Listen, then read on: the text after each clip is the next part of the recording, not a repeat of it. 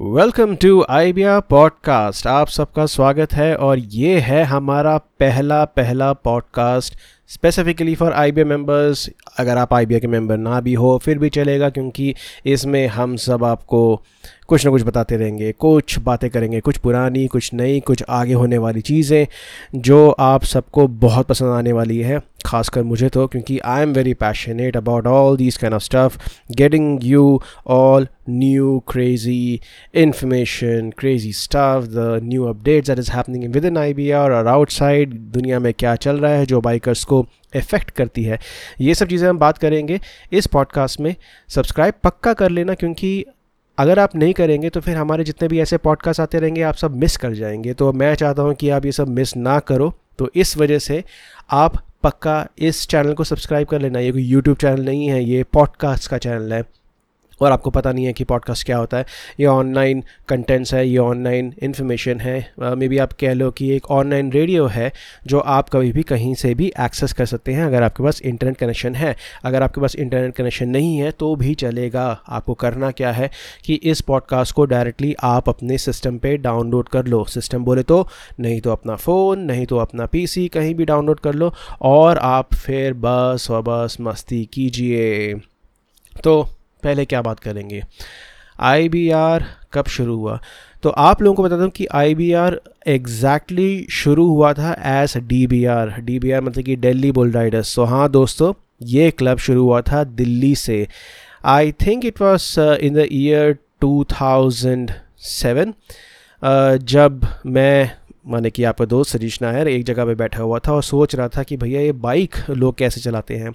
और ऐसे देखते देखते देखते देखते मैंने एक बार एक शो देखा डी डी टू में शायद, हिमालयन ओडिसी और उसमें मुझे पता चला कि हाँ लोग अपनी रॉयल इनफील्ड बाइक को लेके हिमालय पे जाते हैं। लोग राइड करते हैं क्योंकि उससे पहले मैंने सिर्फ़ यू नो रॉयल इनफील्ड को रस्तों पर चलते हुए देखा था। मेजरली लोग उसको दूध की गाड़ी के लिए यूज़ करते थे और उसको दूध की गाड़ी ही बोला जाता था। और हैवी हैवी चीज़ें होती थी उसके ऊपर। बट uh, मैंने कभी इसका ख्याल नहीं किया।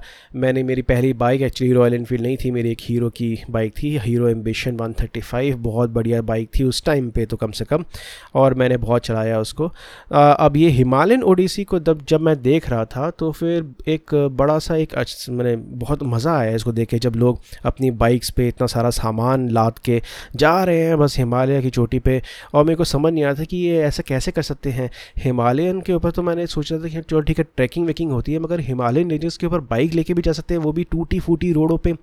अब माने कि ये थोड़ा सा स्ट्रेंज बात था। बट हाँ ये एक फैसिनेशन क्रिएट करने के लिए काफ़ी था। तो मैंने किया क्या?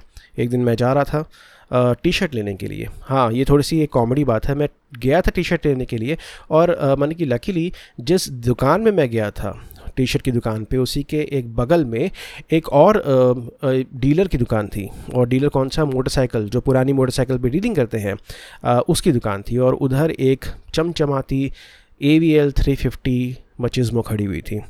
ये पुराना इंजन है कुछ कुछ लोगों को पता भी नहीं होगा ये कौन सी मशीन है, मगर ये एक टाइम हुआ करता था मान कि 2000 के आसपास A V L three fifty की बाइक्स आती थी। काफ़ी लोगों को ये मशीन बहुत, ये जब मैं मशीन कहता हूँ एक्चुअली ये रॉयल इनफील्ड की बाइक है बट कई लोगों को ये पसंद आती थी उस टाइम पर मुझे भी आई बट जिसकी जो चमचमाती, जो उसकी एक ख़ास बात थी ना, वो बहुत ही माने कि अट्रैक्ट कर रही थी।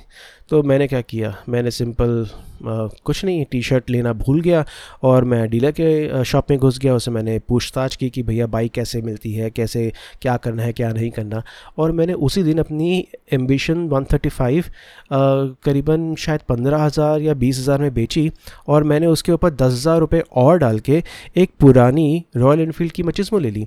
अब स्ट्रेंज बात यह है कि मुझे खुद ही सेटिस्फाइड नहीं लग रहा था ये। मैं कभी कभी सोचता था रात, दिन कि यार मैंने कोई कुछ बड़ा काम तो नहीं कर दिया, मैंने कुछ गलत तो नहीं काम कर दिया क्योंकि मैंने एक नई बाइक ली थी जो मैंने करीबन छः या सात महीने तक चलाई होगी और उसको मैंने बेच दी है और अब मैंने इसको बेच कर रॉयल इनफील्ड की एक अलग सी बाइक ले ली है।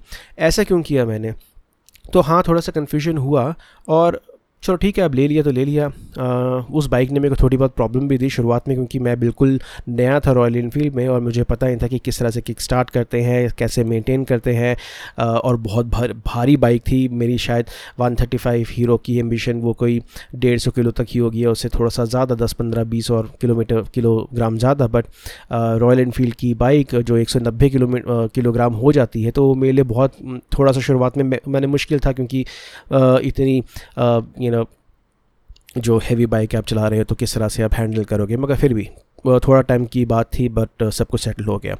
आ, उसके बाद क्या? अब क्या बारे बाइक है अब आगे क्या? तो सोचना शुरू कर दिया और जब मेरे को पता चला कि फिर मैंने दोबारा हिमालयन ओडिसी की वीडियोस देख ली, मैंने कुछ और वीडियोस देखनी शुरू करी और मुझे पता चला कि हाँ ऐसे बहुत सारे क्लब्स होते हैं जो अलग अलग जगह पे जाते हैं, घूमते हैं, फिरते हैं। तो मैंने सोचा कि चलो ठीक है, मैं भी ऐसा कोई क्लब ज्वाइन करता हूँ, वीकेंड्स में कभी कभी छोटा मोटा ट्रिप्स मार लिया करूँगा और उसी के होते हुए मैंने एक दिल्ली में एक लोकल क्लब था, जो रॉयल एनफील्ड स्पेसिफिक नहीं था।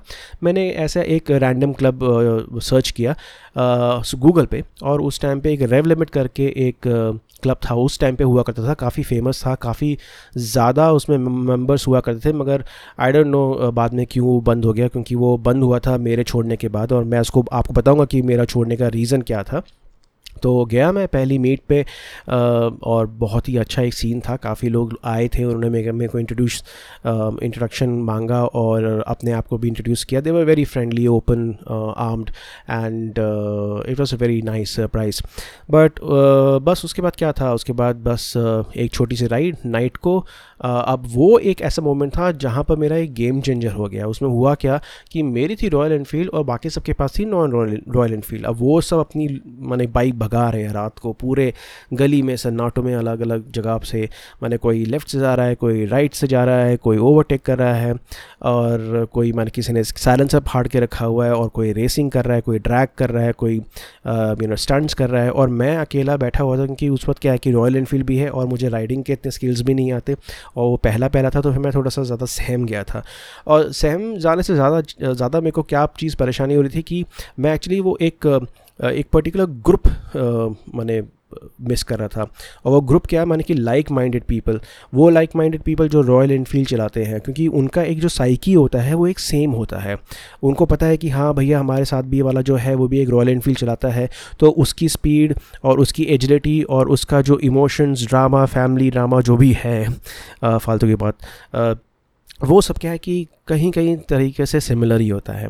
तो ये बात हुई तो क्या हुआ कि एक दिन मैं ऑफ़िस गया, ऑफ़िस में मुझे एक इंसान मिला, उसका नाम था अभिषेक नेगी और वो हम ऐसे छोटी मोटी बातें करने लगे और उसके, वो भी बुलेट का शौकीन था, उसके पास भी एक बहुत पुरानी 1980s की एक बुलेट थी माने कि जो ओल्ड स्कूल बुलेट कहते हैं सी आई इंजन वाली कास्ट आयरन, वो थी उसके पास और वो भी थोड़ा सा पैशनेट था, देहरादून में उसकी बाइक पड़ी हुई थी, अब वो मेरे साथ कॉन्टैक्ट में आया और हम दोनों बात करना शुरू हुआ, फिर हमने सोचा कि चलो ठीक है थोड़ा सा उसको बढ़ाते हैं अलग अलग लोगों को लेके आते हैं कहीं से और उस टाइम पे तो हमें ना व्हाट्सएप था और ना फेसबुक था और उस टाइम पे शायद एक चीज़ हुआ करती थी ऑर्कुट हाँ उधर ऑर्कुट हुआ करता था, उसमें भी हमने पहले ही अपना अकाउंट बनाया था।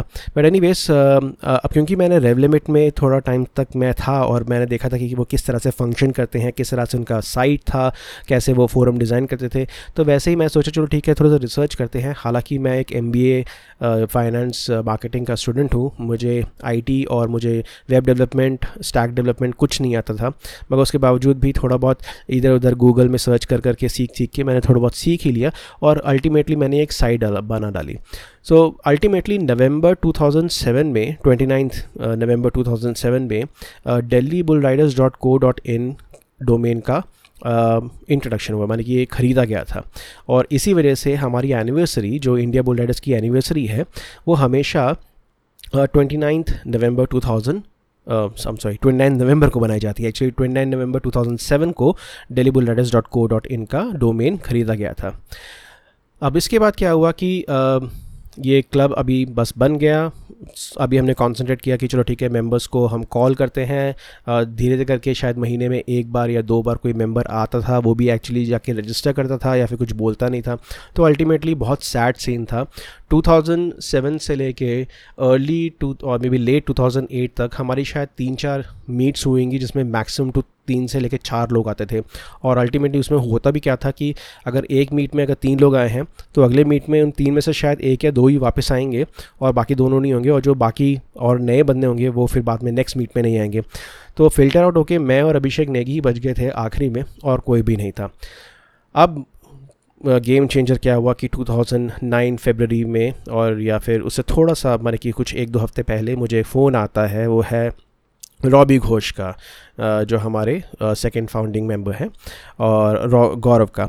वो कहते हैं कि चलो ठीक है, मैंने आपका वेबसाइट देखा, मगर अब एक काम करेंगे ना वेबसाइट में चलो ठीक है, लोग काफ़ी हैं, उस टाइम पे शायद कोई सत्तर या सत, अस्सी लोग हो चुके थे बट वो कुछ माने कि छोटी मोटी टॉपिक्स में बात करते थे, हम कुछ कॉन्वर्जेशंस करते थे बट ऐसा कुछ फ्रूटफुल हो नहीं रहा था because as a riding club it is not about talking on online only about different kind of subjects it is just like riding as well because that was the main idea behind opening this club तो Robbie ने कहा, चलो ठीक है काम करते हैं कि लेट्स कॉन्सेंट्रेट ऑन राइडिंग्स तो अब बड़ी बड़ी राइड तो करने के लिए ना हमारे पास पैसा है, ना हमारे पास टाइम है, ना हमें छुट्टी मिलेगी तो हम क्यों ना छोटी मोटी राइडों पे थोड़ा सा कॉन्सेंट्रेट करें। और इसी हिसाब से हमने अपनी पहली राइड करीबन नाइनटीन ऑफ़ फेबररी 2009 को शुरू की थी और हम गए थे नीमराना फोर्ट, वो जो दिल्ली से करीबन नब्बे, सौ किलोमीटर दूर है। तो वो पहली राइड थी, पाँच लोग थे और सरप्राइजिंगली मैं आपको इंटरेस्टिंग फैक्ट बताता हूँ कि उस वाली राइड में रॉयल इनफील्ड सिर्फ़ तीन थी, बाकी दो नॉन रॉयल इनफील्ड बाइक्स थी। गौरव की एवेंजर और एक और मेंबर हुआ करता था, पवन करके, वो शायद एक ही राइड पे आया था उस टाइम पे। उसके पास, एक पल्सर थी। बट अल्टीमेटली हमने पहले ही कह दिया था कि हमारी जो जो क्लब है वो रॉयल इनफील्ड स्पेसिफिक ही है। उस टाइम पे वो दोनों आ चुके थे तो चलो ठीक है, अब आगे तो आगे हमको वापस तो कर नहीं सकते ना। तो इस तरह से हमारा शुरुआत हुआ और कारवान एक्चुअली बढ़ गया क्योंकि हमने जब इसके बारे में पोस्ट करना शुरू किया, उस टाइम पे फेसबुक भी आ चुका था। उस टाइम पे थोड़ा सा सोशल मीडिया थोड़ा सा अपना परवान चढ़ गया था और काफ़ी ज़्यादा लोग सोशल मीडिया पे आने लग गए थे। तो धीरे धीरे करके विजिबिलिटी बढ़ी। वेबसाइट भी अच्छा खासा हिट्स आना शुरू हो गया और उसके बाद हमारे कुछ और मेंबर्स आते रहे आते रहे आते रहे और इसी तरह से हमारा कारवान शुरू हुआ। नेक्स्ट एपिसोड में आपसे बात करेंगे कि अब आप हमारी जो पहला मेगा एडवेंचर है, लद्दाख, जो हमने जून 2009 में किया था, वो कैसे शुरू हुआ और कैसे ख़त्म हुआ और क्या क्या उसके एक्सपीरियंस है, उसके बारे में बात करेंगे। तो आशा करता हूँ, होप करता हूँ कि आपको ये जो पॉडकास्ट है पसंद आया होगा। तो नेक्स्ट एपिसोड के लिए प्लीज़ प्लीज़ प्लीज़ इस चैनल को सब्सक्राइब कर लेना और मिलते हैं जल्दी ही। Bye bye.